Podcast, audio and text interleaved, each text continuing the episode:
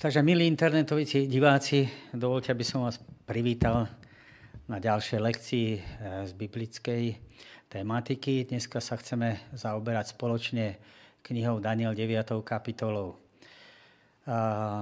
Samozrejme, že 7., 8. a 9. kapitola sú takými dôležitými kapitolami a možno nie vo všetkom.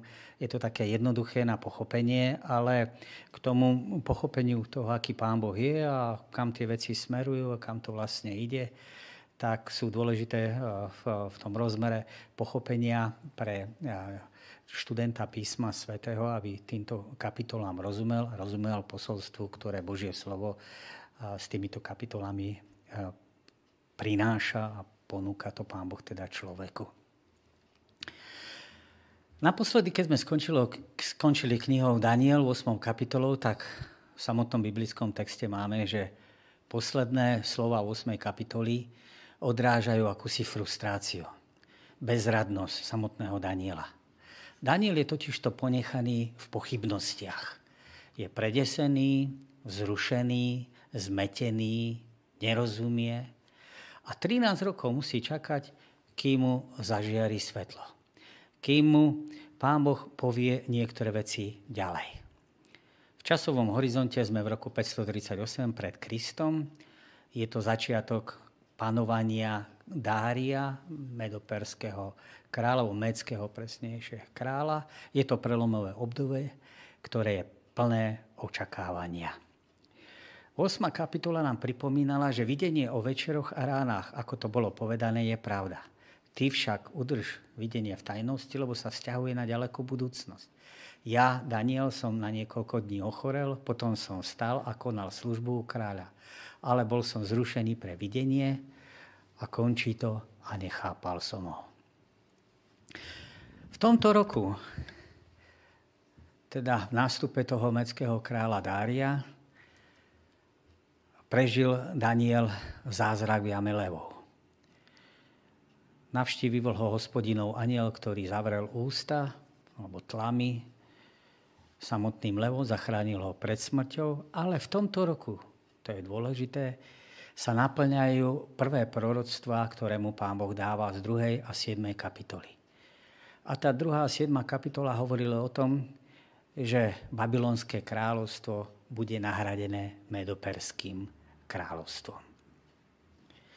Predovšetkým je to teda rok príchodu Círa, ktorý, sa, ktorý je medoperským kráľom, ktorý je spoluvlácom, ktorého spoluvlácom v Babylone je ten mecký Darius a o ktorom prorok Izajáš napíše, že je Mesiáš, že je záchranca Izraela. A vykoná všetko, čo sa mi bude ľúbiť a povie o Jeruzaleme, neho vystaví. A o chráme neho založí. Takto hovorí hospodín svojmu pomazanému Círovi, ktorého pojmem za jeho pravicu. Ja pôjdem pred tebou a vyrovnám, vyrovnám to, čo je nerovné aby si poznal, že som to ja, hospodin, ktorý ťa volám po mene. Boh Izraelov pre svojho služobníka Jakoba a pre Izraela svojho vyvoleného. A teda pomenoval som ťa tvojim menom a dal som ti krásne príjmenie, hoci ma nepoznáš. A plus iný text, ktorý hovorím o Círovi, môj pastier.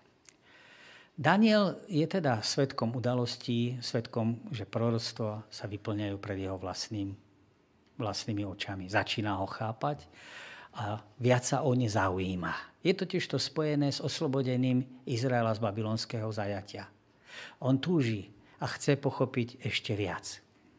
Na to predchádzajúce nedostatočné pochopenie, vyrozumenie, tentokrát prichádza ozvena o pochopení, o rozumení, ktoré prichádza dodatočne o 13 rokov neskôr. V prvých veršoch 9. kapitole, kapitoly máme možnosť vidieť, že sa blížil koniec 70-ročného obdobia zajatia Izraela v Babylone. V prvom roku jeho vlády som ja, Daniel, premýšľal nad písmami a o počte rokov, ktoré majú uplynúť podľa hospodinovho slova prorokovi Jeremiášovi, kým bude Jeruzalém v troskách, totižto 70 rokov. Pán Boh hovorí teda Danielovi, čas Jeremiášovho proroctva sa naplňa. 70 rokov babylonského zajatia sa chytí, chýli ku koncu a ja chcem izraelskému národu dať novú príležitosť, novú šancu, aby mi slúžili, aby ma poslúchali a aby mi boli verní. Ak mi ani v tomto čase nebudú verní, oddaní a poslušní, odvrhnem ich a nebudú mojim ľudom. Príčina zajatia izraelského národa bola jasná. Modlárstvo. Zburili sa proti Bohu a tak boli odvedení do zajatia. Tak ako prísmo svete nám pripomína, hovorí o tom teda, že koreň alebo príčina všetkých hriechov je vnútorný odpor, vzbúra voči Pánu Bohu. Založený na píche, sebectve a toto vedie človeka k neposlušnosti. Apoštol Jan napíše, že hriech je prestúpenie zákona. Božím cieľom je, aby človek si tieto veci uvedomil, aby o týchto veciach uvažoval, pochopil. A Božím cieľom je, aby, pán boh, aby, aby človek sa posunul od porušovania zákona k jeho zachovávaniu, od snahy žiť bez zákona k vernosti a poslušnosti, viere a poslušnosti. Daniel vidí hriech svojho národa veľmi jasným spôsobom. Lenže namiesto toho, aby útočil kritikou, aby poukazoval prstom, aby útočil urážkami, seba zahrnie do hriechu svojho národa. A čo navyše, hoci nie je príčinou a hoci nie je na vine, že Izrael sa dostal do zajatia, pretože on Pánu Bohu verne slúžil, tak sám seba zahrnie do tej prozby. Alebo sám je predstavený ako ten, ktorý prosí za ten svoj ľud. Prihovára sa vrúcne, lebo do modlitby zahrňa aj postavenie, v ktorom sa izraelský národ nachádza. Daniel sa teda stotožňuje so svojim ľudom vo vyhnanstve. Pretože aj on, hoci nebol príčinou, hoci nebol vinou, prežíva následky hriechov svojich otcov. Modlitba totiž nesmeruje len k spoločenstvu s Bohom, ako to častokrát vnímame ale zaujíma sa o viac ako len o prítomnosť. Je to pocit naliehavej túžby, aby Pán Boh čím skôr vyriešil neznesiteľnú situáciu na tejto zemi. Na konci tohto obdobia, čo sa týkalo izraelského zajatia, prichádza aniel Gabriel a prináša Božiu odpoveď. Aniel Gabriel hovorí, Daniel, keď si sa začal modliť, zaznelo Božie slovo a ja som prišiel, aby som ti oznámil, lebo si obľúbený a vzácný. Daj pozor na slovo a pochop videnie. Pán Boh ťa má veľmi rád. Príliš si ťa cení, aby ťa nechal modliť bez odpovede. Si Bohu vzácný a posledná časť verša nás upozorňuje, na čo má koncentrovať svoju pozornosť. Dávaj pozor na slovo, ktoré príde z hora, ktoré bolo poslané k tebe a pochop videnie. Otázka znie, a ktoré videnie? Odpoveď Gabriela, alebo posolstvo Gabriela ho centruje na odpoveď z 8. kapitoly. Tak ako sme čítali, že 8. kapitola končila tým, že videnie samotný Daniel nechápal, tak teraz je centrovaná pozornosť týmto smerom. Pretože to videnie z 8. kapitoly bolo záležitosťou, ktorej teda Daniel nerozumel. Videnie o 2300 rokov, ktorý sme sa bavili v minulej lekcii, ktorým tomu, kedy to prorostvo začína a končí, tak to 8. kapitola neposkytovala. K tomu sa dostaneme v 9. kapitole. Preto niektorým veciam nerozumel a nechápal. Božia odpoveď na Danielovú modlitbu a jeho vyzvedanie, dopytovanie sa na význam videnia o 2300 a večerov a rána je vlastne zvestovaní Mesiáša. A preto vec a rozumej, že odvtedy, ako vyjde slovo navrátiť o navrátení Izraela a vystavení Jeruzaléma, až po jeho pomazaného vojvodu, to znamená Mesiáša, prebehne 7 týždňov a 62 týždňov. Spolu 69. V biblickej tradícii Mesiáš má osobité postavenie vzhľadom na jeho pozemské poslanie zachrániť ľud. Hebrejské slovo Mašiach, Mesiáš, je pasívom od slova Mašach. To znamená, že predstavuje toho, na kom bol ten akt vykonaný. Teda ten, na kom bolo to pomazanie vykonaný. Kto bol pomazaný. Kňaz, prorok, vodca skupiny, ale dokonca samotný král, títo všetci v dejinách Izraela mohli byť pomazanými. A takto sa stať mesiášmi, záchrancami. Dejiny Izraela poznajú takýchto mesiášov. Pomazaným sa nazýval kňaz Áron. No, a obleč ich e, e, do svojho obleč do nich svojho brata Árona a jeho synov, pomáš ich, uveď do úradu a posved ich, aby mi slúžili ako kňazi. A hospodin riekol, to je on, môžeš ho pomazať za kráľa. A Samuel vzal roh s olejom a pomazal ho v prítomnosti jeho bratov. Počnúť s týmto dňom spočíval na Dávidovi hospodinov duch. Pomazaným sa teda mohol stať a stal sa v dejinách Áron, prorok Izajáš, kráľ Saul, kráľ Dávid, ale dokonca aj cudzinec, perský král Kýros.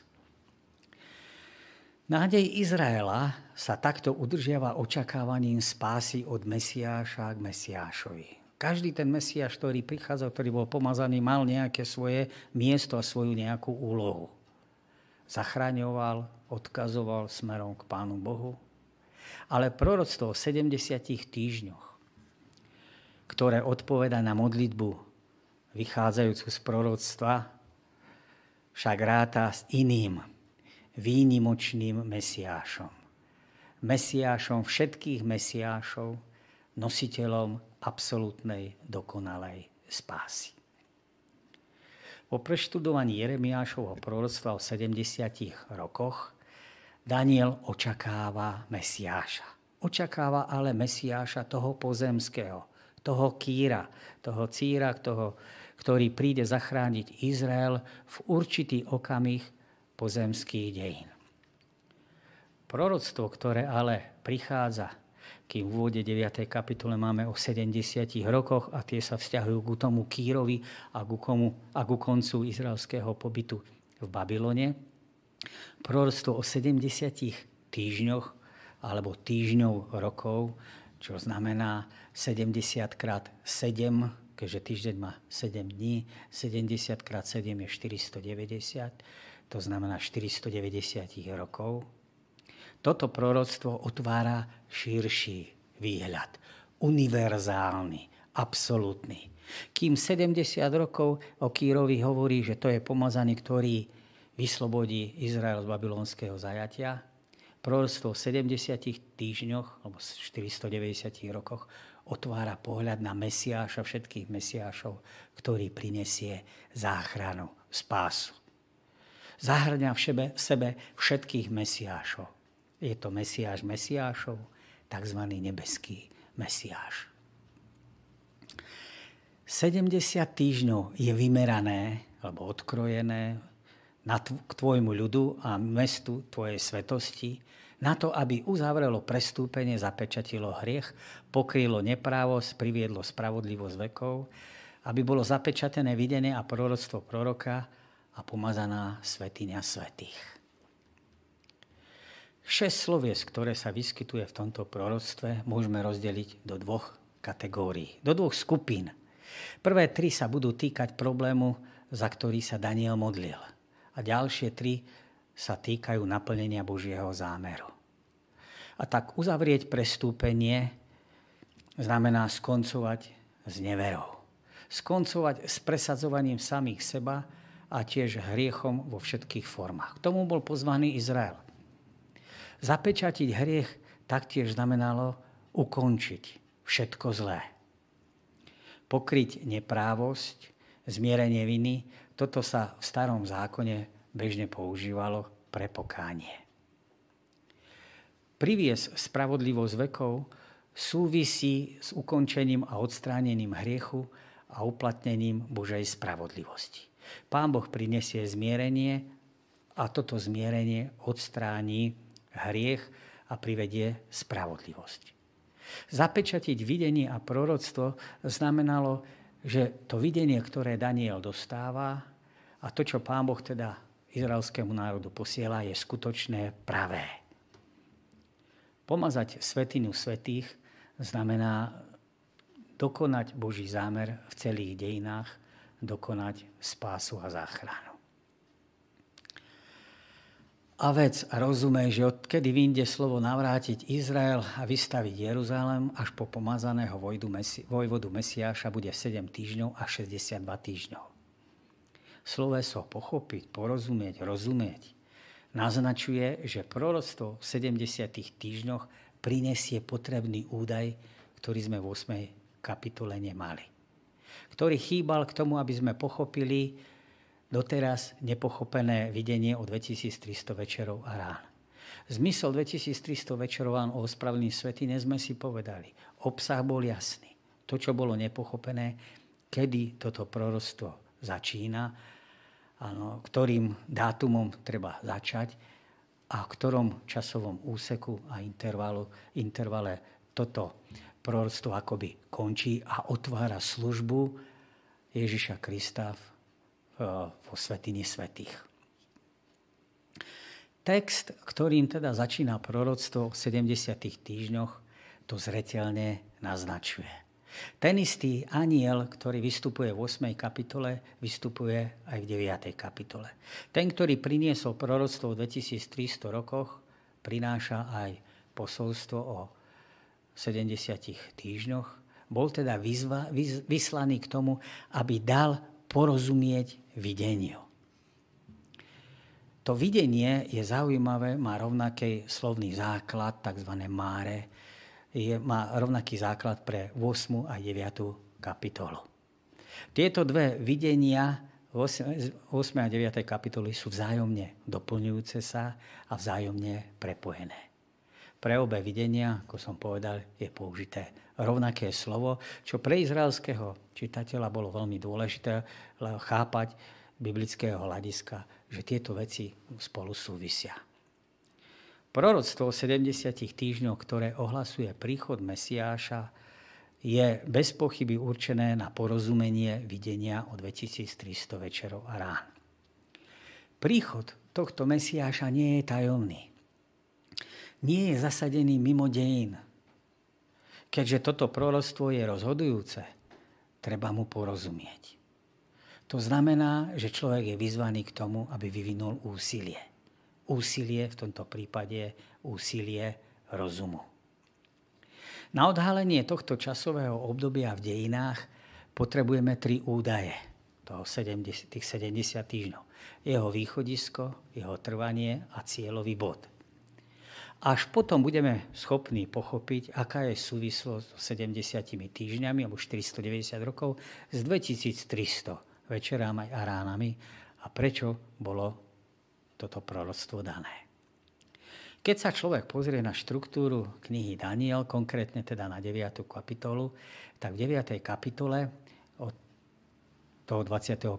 po 27. verš, keďže je to proroctvo o 70 týždňoch, je taká striedavá štruktúra, alebo striedavý charakter. Témy Mesiáš a Jeruzalém. Mesiášov príchod, verš 25 a odvtedy, čo vyšlo slovo za obnovenie a vystavanie Jeruzalema až po pomazané knieža, bude 7 týždňov a 62 týždňov. Téma mesto, vystavanie mesta a budú obnovené a vystavané ulice a priekopy v čase úzkosti. Znova téma Mesiáš a po 62 týždňoch bude zabitý alebo vyťatý bez akéhokoľvek pomoci. Znova mesto, spustošenie mesta a chrám kniežaťa spustoší násilník aj mesto a svetiňu a jeho koniec príde s pohromou až do konca vojny a záplavy rozhodnuté o pustošení. Znova Mesiáš, 27 verš a a uzavrie mnohu, zmluvu s mnohými v poslednom týždni a uprostred týždňa alebo v polovici týždňa ukončí obeď i dar. Znova mesto. Na strane odporu spustošenie až do konca, až dovtedy, kým sa stanovená záhuba nevyleje na pustošiteľa. Východiskový bod prorockého obdobia 70 týždňov je daný v samotnom texte. A ten znie, odvtedy, čo vyšlo slovo na obnovenie a vybudovanie Jeruzaléma až po Mesiáša kniežat, o Mesiáša knieža 7 týždňov bude 7 týždňov a 62 týždňov. Čiže z celku 70 týždňov tu máme 7 a 62, čo je spolu 69 týždňov alebo 483 rokov.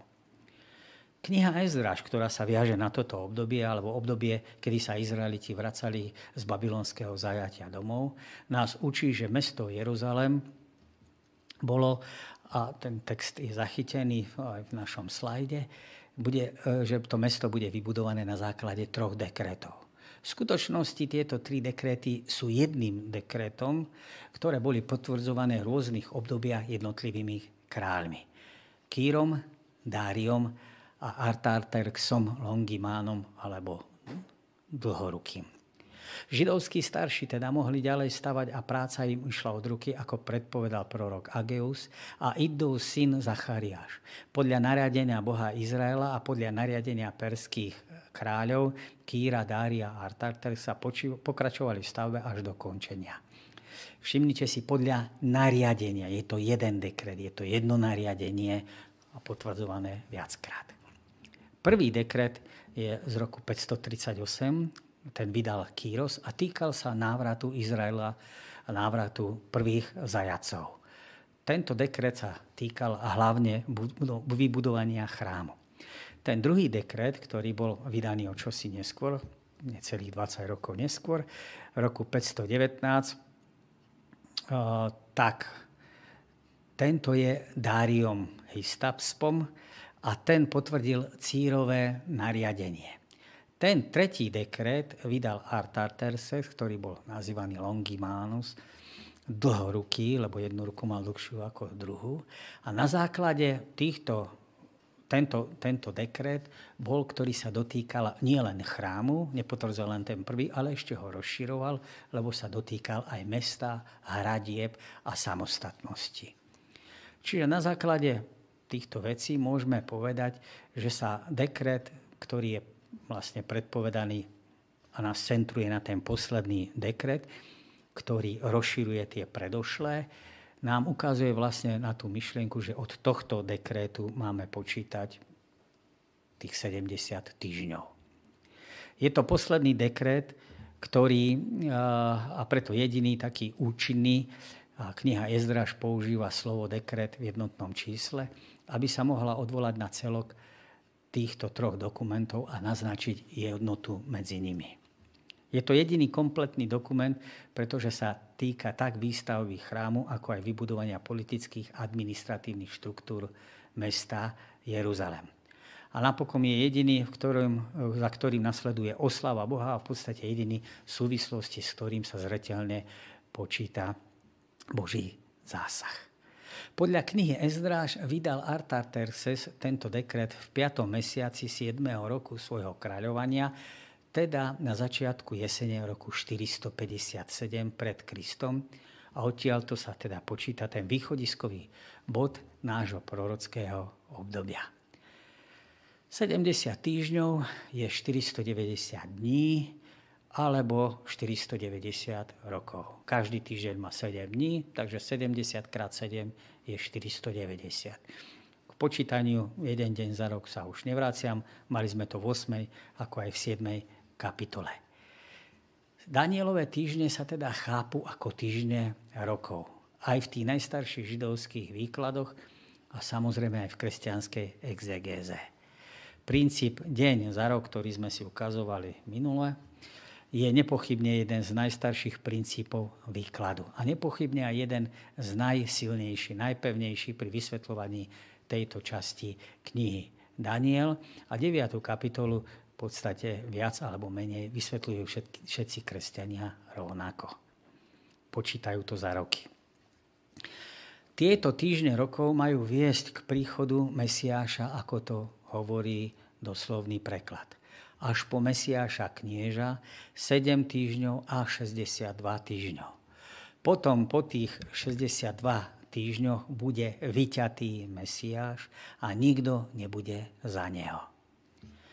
Príchod Mesiáša je zodpovedaný v závere 69 týždňov. Čiže 7 a 62 znamená 69.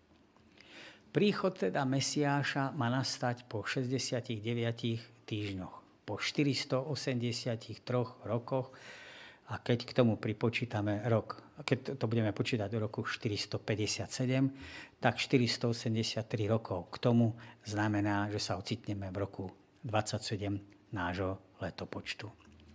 70. teda týždeň začína rokom 27 a na tom slajde Predtým sme mali možnosť vidieť, že ten rok 27 je významným dejina Izraela ako aj celého sveta, lebo hovorí o tom, že na verejnú scénu vystúpil niekto, kto sa nazýval Kristus, áno, grécky preklad slova Mesiáš. A je to rok, v ktorom Ježiš bol pokrstený a pomazaný Svetým duchom. Táto udalosť v Lukášovom evanieliu sa datuje do 15. roku panovania cisára Tiberia. Je to rok, ktorom Ježiš začína naplňať svoje mesiášské poslanie čítaním knihy proroka Izajáša, kedy ohlasuje posolstvo a príchod Mesiáša výrazmi, ktoré sa používali v tzv. jubilejnom roku. Duch pánov je nado mnou, lebo ma pomazal zvestovať chudobným evanielium a uzdravovať skrúšených srdcom. Poslal ma oznámiť zajatým prepustenie, slepým navrátiť zrak a utláčaných prepustiť a vyhlásiť milostivý rok pánov. A on im začal hovoriť, dnes sa naplnilo toto písmo vo vašich ušiach. Toto proroctvo dokonca predpovedá, to Danielové, predpovedá aj Mesiášovú smrť. Po 62 týždňoch bude Mesiáš vyťatý. Uprostred týždňa zastaví obete a dary. Mesiášovú násilnú smrť naznačuje sloveso vyťatý, zabitý. Toto sloveso v, v kontexte alebo v slovníku zákonných ustanovení v piatich knihách Možišových sa veľmi často používa a označuje odsúdenca, ktorý je odsudený na smrť.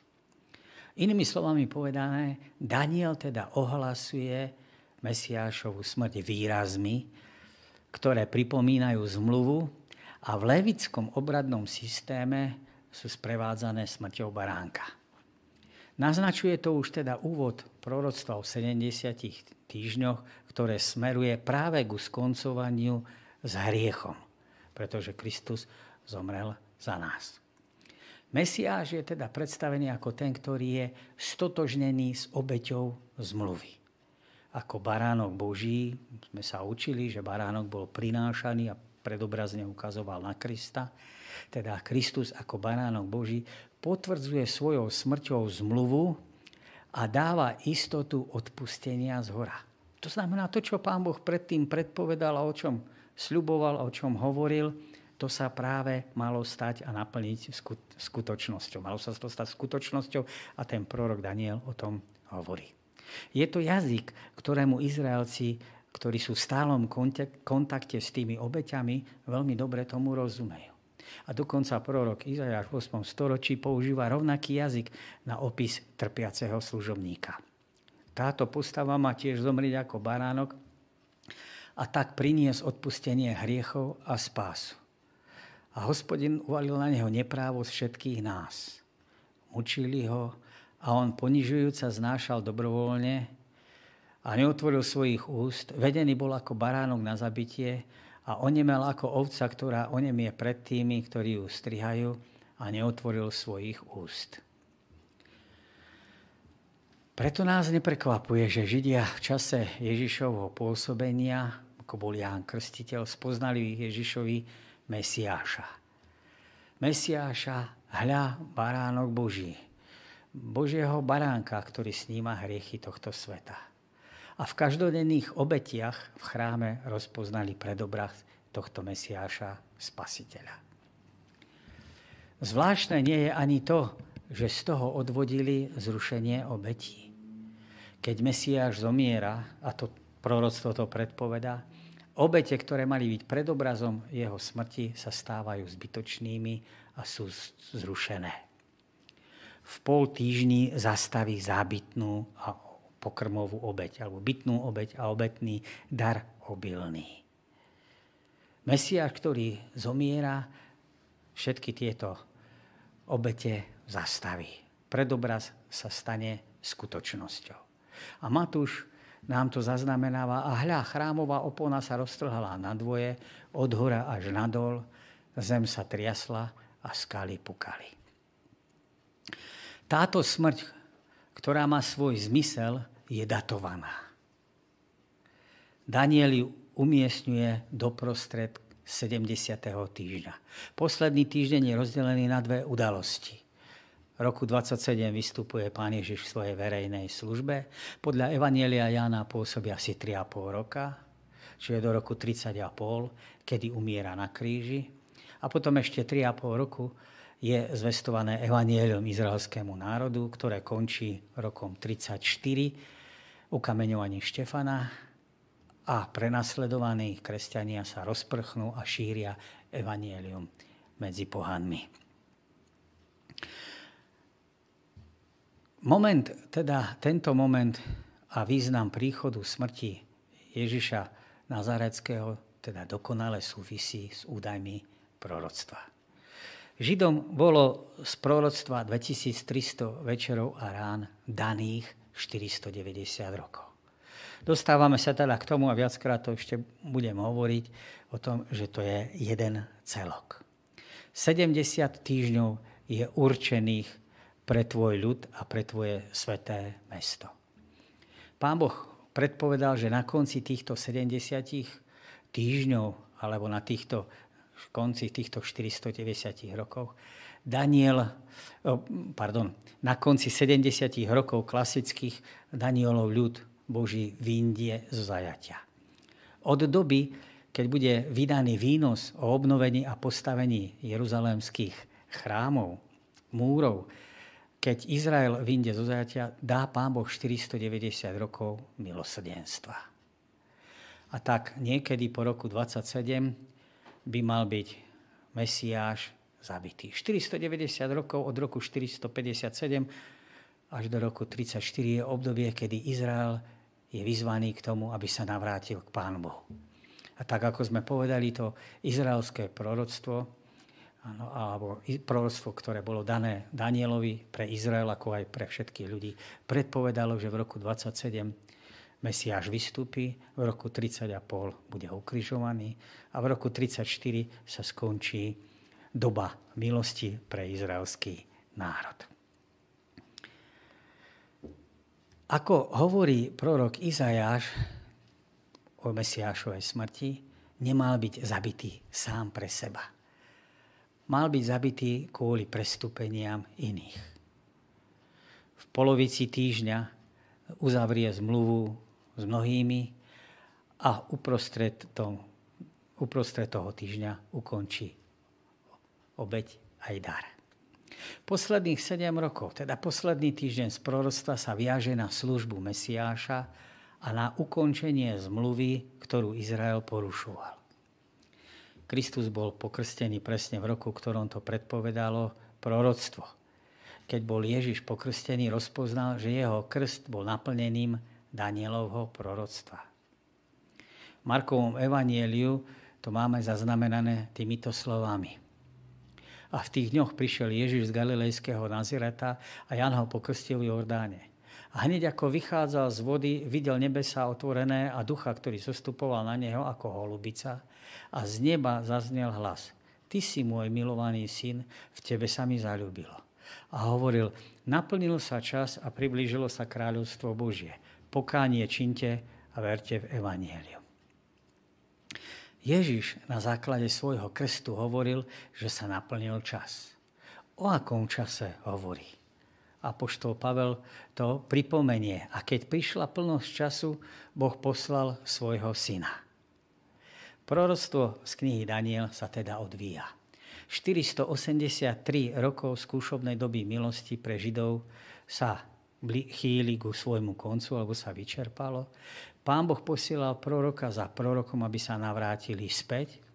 A teraz po tých 483 rokoch sa stane to, že Ježiš teda vystúpi verejne, aby ukázal, že on je verná kópia svojho otca. Že v ňom môžeme vidieť charakter Boží že on je ten, ktorý je poslaný na túto zem, aby ukončil dejiny hriechu, aby otvoril cestu spásy a záchrany. Mesiáš je pokrstený, je pomazaný teda a Boh hlasom z neba potvrdí, že to je jeho syn. Otvára sa cesta a priestor pre jeho dielo. Ježiš je teda mesiášom samotného proroctva. Bol ukrižovaný presne tak, ako to Daniel viac ako 500 rokov predtým dopredu predpovedá v polovici posledného prorockého týždňa. Zostáva ešte zvyšných 3,5 roka. V roku 34 po Kristovi, teda v záverečnom roku z tých 490 rokov, vydal židovský Sanhedrin formálne, formálny oficiálny výnos, ktorom sa zriekli akejkoľvek zodpovednosti za ukrižovanie Mesiáša. Obdobie vrcholí rozhodnutím ukameňovaním Štefana, ukamenovať Štefana. Preto sa po tomto termíne začalo evanílium zvestovať pohanom. Ešte raz sa zjavila teda Božia milosť.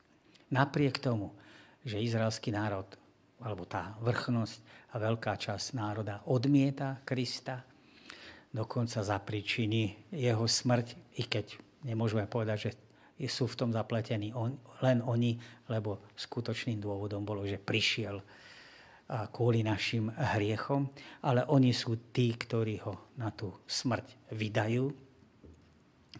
Pán Boh ešte trpezlivo čaká 3,5 roka, kým definitívny národ uzavrie svoju etapu odmietania Mesiáša. Počas týchto posledných 3,5 roka sa snaží Pán Boh prehovoriť izraelskému národu, ovplyvniť ich mysel o tom, že ten Mesiáš prišiel a ten Mesiáš zomrel. Tých 490 prorockých rokov, ktoré ukazujú na presný dátum Kristovho Kristu, krstu, ukrižovania a konečného zmiet, zamietnutia Evanielia Židmi, je jedno z najkrajších a zároveň najzvláštnejších prorostiev celého písma svätého. Ale je to len menšia časť z toho väčšieho proroctva. Tých 490 rokov môžeme dať na jednu časovú os. Začína v roku 457, 490 končí roku 34 a v tej časovej osi to pokračuje tých 2300 večerov a rán. Tých 490 rokov, keď sa človek pozrie do toho textu, tak je napísané, že je odkrojených. Slovičko chatak znamená niečo oddeliť. On tam preklady častokrát majú vymerané, ale v tej pôvodine znamená odkrojené, oddelené. To znamená, z nejakého celku je oddelená alikvotná čiastka alebo nejaká menšia, menší celok. Ak teda 490 končí, 490 rokov končí v roku 34, 2300 rokov končí v roku 1844. V tomto období sme sa učili v kapitole 8, sa začalo očisťovanie alebo ospravedlnenie svetine. V, tejto, v tomto roku Ježiš prešiel z prvej časti svetine do tej druhej. Hovorili sme si o tom, že v pozemskej svetiny sa konali obrady. Každodenné obrady v tej prvej časti svetiny a v tej druhej bol ten Jom Kippur alebo Deň súdu. Tam sa to konalo raz za rok. A pozemská svetiňa, tak ako sme sa učili, kopírovala tú nebesku. Písmo svete nám hovorí, že po smrti Ježiša Krista, respektíve po jeho na nebo vstúpení, Kristus vstúpil do svetine nie urobené rukou, ale do tej nebeskej. A v tom roku 1844 v tej nebeskej svetini prešiel do tej druhej časti, do toho dňa súdu, o ktorom hovorí aj 7. kapitola a predstavila knihy sa otvorili. A písmo svete nás upozorňuje na to, že žijeme v posledných časoch pozemských dejín. Písmo nazýva tieto dejiny ako hodina súdu alebo čas súdu. Pretože keď sa Ježiš vráti, vráti sa už od platov. Musí byť vopred určené, kto bude zachránený, kto akú odplatu dostane. Stáročia totiž to trvá boj medzi dobrom a zlom a musí byť, musia byť ukončené dejiny zla a musí byť jasné, kto na ktorej strane stojí. Kto za koho kope sa tam v dejinách používa rozmanitým spôsobom rôzne vlády. Rôznych despotických politických vládcov, pohánske kráľovstva, utláčajúcu náboženskú moc, aby potláčal a ničil a hubil Boží ľud. Ohniskom zápasu medzi silami neba a pekla je ľudská mysel. Vždy sa bojuje o ľudskú mysel alebo o ľudské srdce, inak povedané. Každá ľudská bytosť je vystavená tomuto zápasu. Každá ľudská bytosť sa musí postaviť na jednu alebo na druhú stranu. Dovolí človek Kristovi, aby zvrchovaným spôsobom vládol v jeho živote? Odozdá svoju mysel a svoje srdce Kristovi? Alebo sa ten človek stane centrom vlastného života? Ak by Boh vzal do neba ľudí so zárodkom z búry, to znamená, že tí ľudia by sa nevzdali toho hriechu a nechceli, aby to Pán Boh v ich srdci a mysli ukončil. Tá konflikt medzi Kristom a Satanom by pokračoval v nebesiach aj naďalej. Preto ten súd musí zasadnúť a ukázať, títo ľudia sú plne na mojej strane. Títo ľudia plne súhlasia s tým, čo ja učím, čo som na kríži vykonal. Títo ľudia súhlasia s tým, že Boží zákon prestupovať nie je správne a že hriech je prestúpenie zákona a oni sa k tomuto nechcú znižovať. Odozdali moje srdce, svoj, za ich prestúpenia som zomrel a ja chcem v ich živote fungovať a oni to tiež chcú. Súd, ktorý teda prebieha od roku 1844, ukazuje celému vesmíru, ktorí ľudia sú Pánu Bohu verní, hoci to vidí iba Pán Boh, a ktorí môžu byť zachránení. Ukazuje, ukazuje ten súd na to, ktorí ľudia odovzdali svoj život v plnosti Pánu Bohu. Žijeme v hodine súdu. Jom Kippur. Súd oddeluje dobro od zla. Spravodlivosť od nespravodlivosti. Je to dôležitý, kritický moment ľudských dejín, ako aj osudu každého človeka. Pretože po súde, keď skončí súd, keď Kristus sa v nebeskej svetini prestane prihovárať za ľudí, už nie inej nápravy. Medzi týmito dvoma proroctvami existuje teda spojitosť. Obidve proroctva 70 týždňov alebo 490 rokov, 2300 večerov a ráno alebo 2300 rokov sa nachádzajú v rovnakom časovom výhľade. A treba ich vidieť, že sa vzájomne doplňajú. Platí to aj pre časové zaradenie do dejín. Obe prorocké teda línie vychádzajú z jednej rovnakej časovej osy alebo časového bodu začiatku z roku 457. Zatiaľ, čo línia 70. týždňov sa zastavuje najprv v roku 27, Kristové verejné vystúpenie, potom 20, 30,5 je Golgota a v roku 34 končí tých posledných 400, 490. rok, 2300 večerov a nám pokračuje ďalej. Ide až do 19. storočia.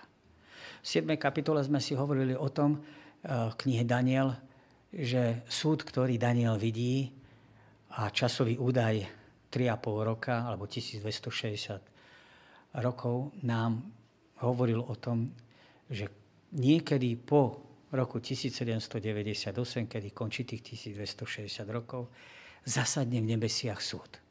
8. kapitola nás upriami pozornosťou na to, že ten súd už nastal a 9. kapitola spolu s prorostvom, ktoré je určené izraelskému národu, nám povie alebo upresní, odkedy to treba počítať.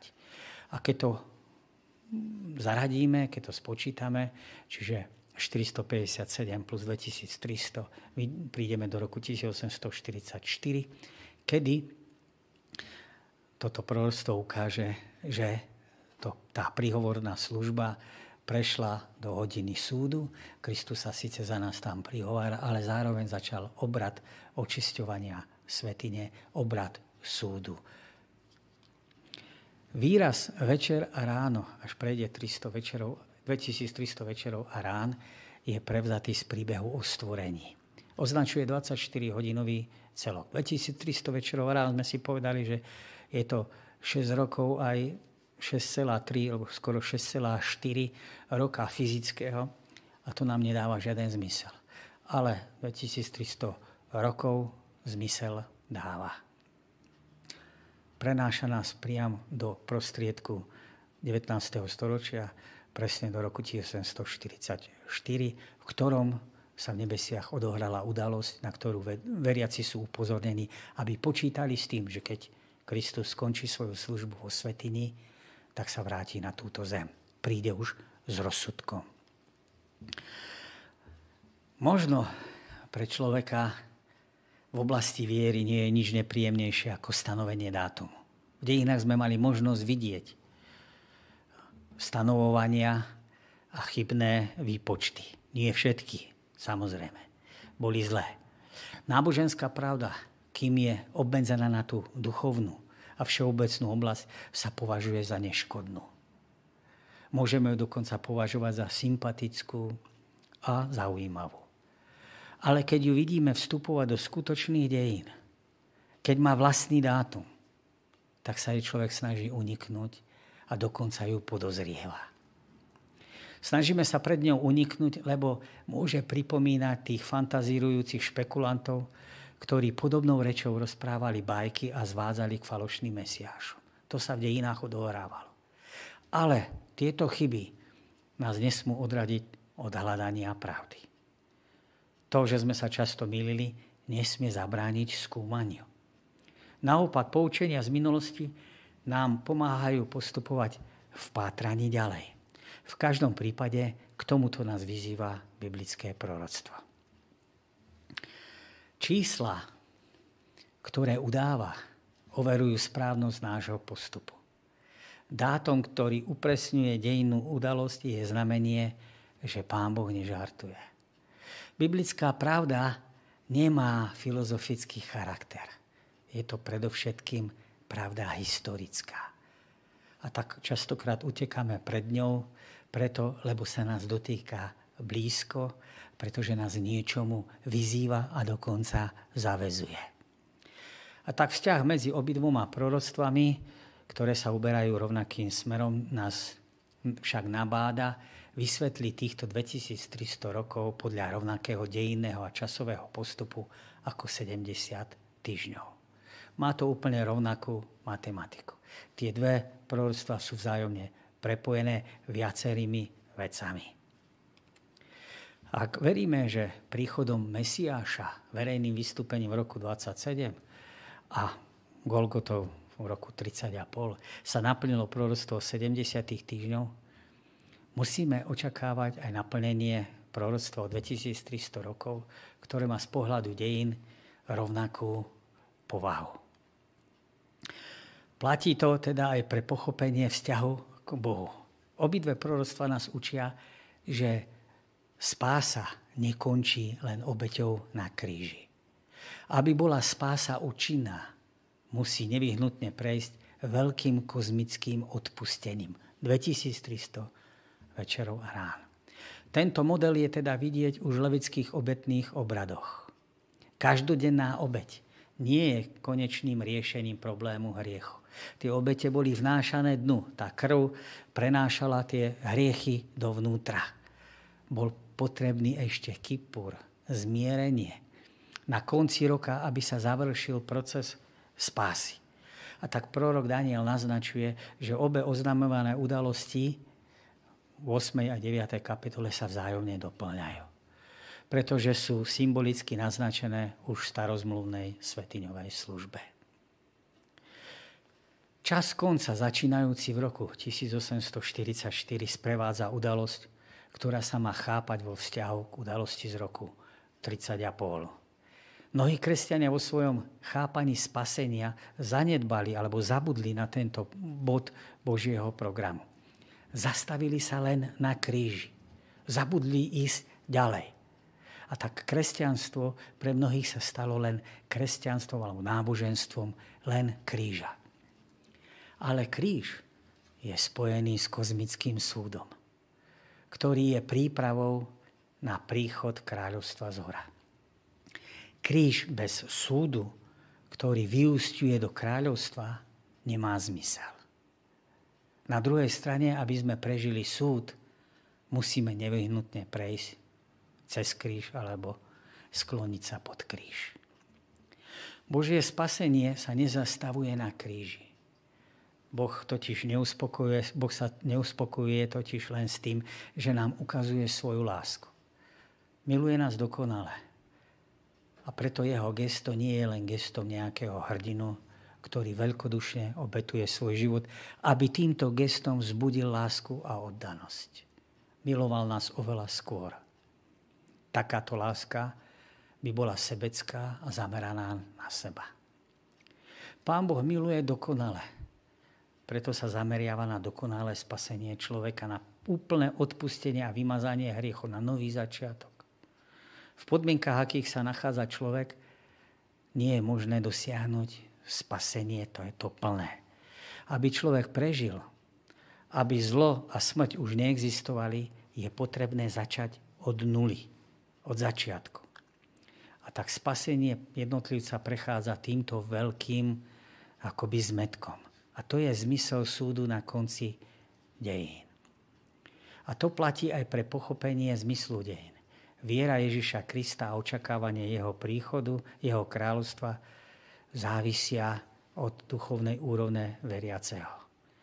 Čím je viera horlivejšia, tým nástojčivejšie je očakávanie. Vierou môžem očakávať a život tak dostáva zmysel, ktorý mu predtým chýbal. Viera nás obohacuje o budúcnosť, ktorá je istá. To je dobrá správa. Napriek smrti a katastrofe, ktoré sa oznamujú, môžeme s nádejou pozerať do budúcnosti a počítať s ňou. Očakávanie iného kráľovstva nevedie k nečinnosti. Tlačí nás. Každodenno sa podriaduje budúcemu kráľovstvu morálne rozhodnutia, zbúra proti zlu, boj proti nespravodlivosti a utrpeniu. To všetko je hlboký výraz tohto očakávania. Svedomie sa stáva citlivejším, neklameme, nekompromitujeme sa, keď očakávame iné kráľovstvo. Prehlbuje sa citlivosť srdca, nezostávame ľahostajní voči utrpeniu iných, myslíme totiž to viac na tých druhých na to Božie kráľstvo ako na tú vlastnú bezpečnosť. Súd sa teda dotýka teba aj mňa.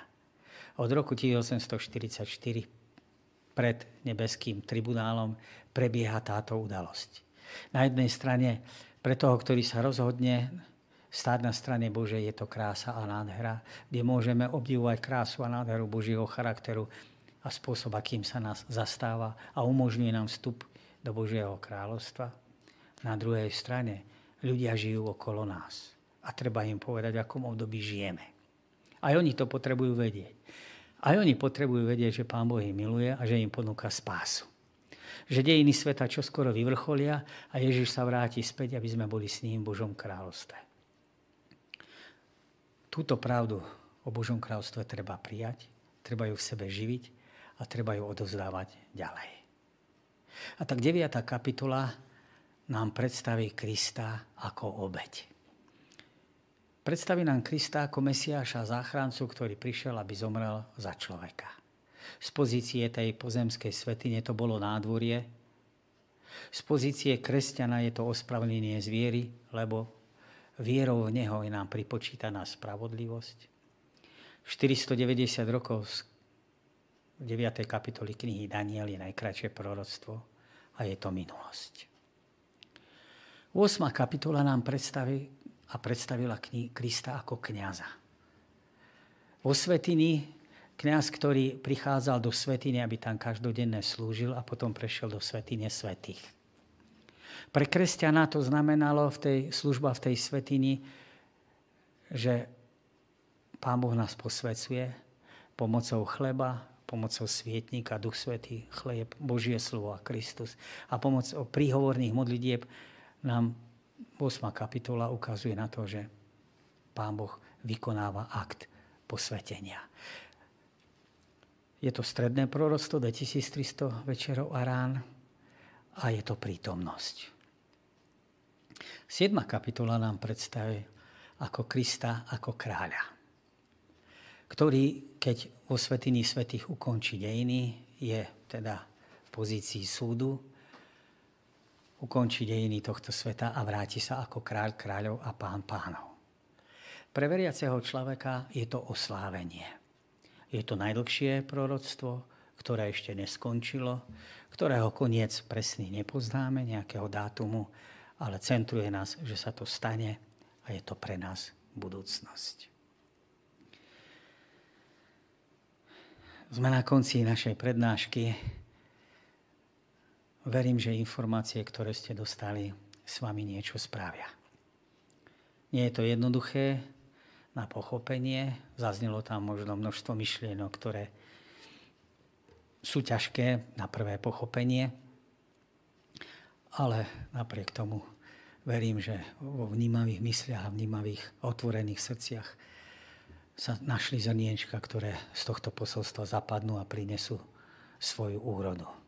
Takže prajem vám, aby ste nádherným spôsobom videli tieto kapitoly. Nie len tak, ako to my čítame, 7., 8., 9. kapitola, ale uvedomili si, že je ich možné čítať aj opačne. 9. kapitola Kristus ako obeď. 8. kapitola Kristus ako kňaz a 7. kapitola Kristus ako kráľ pre nás očistenie od hriechu, udržiavanie pri kresťanskom živote. 8. kapitola, 7. kapitola, oslávenie. Čakáme. 9. kapitola, najkračšie proroctvo, 8. stredné proroctvo, 7. najdlhšie proroctvo. 9. minulosť, 8. prítomnosť, 7. budúcnosť. O týždeň sa teším znova na stretnutie s vami, otvorenie ďalšej kapitoly z písma svätého, ktorá sa dotýka Božieho súdu, kde si povieme niektoré veci, ešte iné, ktoré sme nenačreli, ktorých sme sa nedostali, do ktorých sme nenačreli. Do počutia, dovidenia.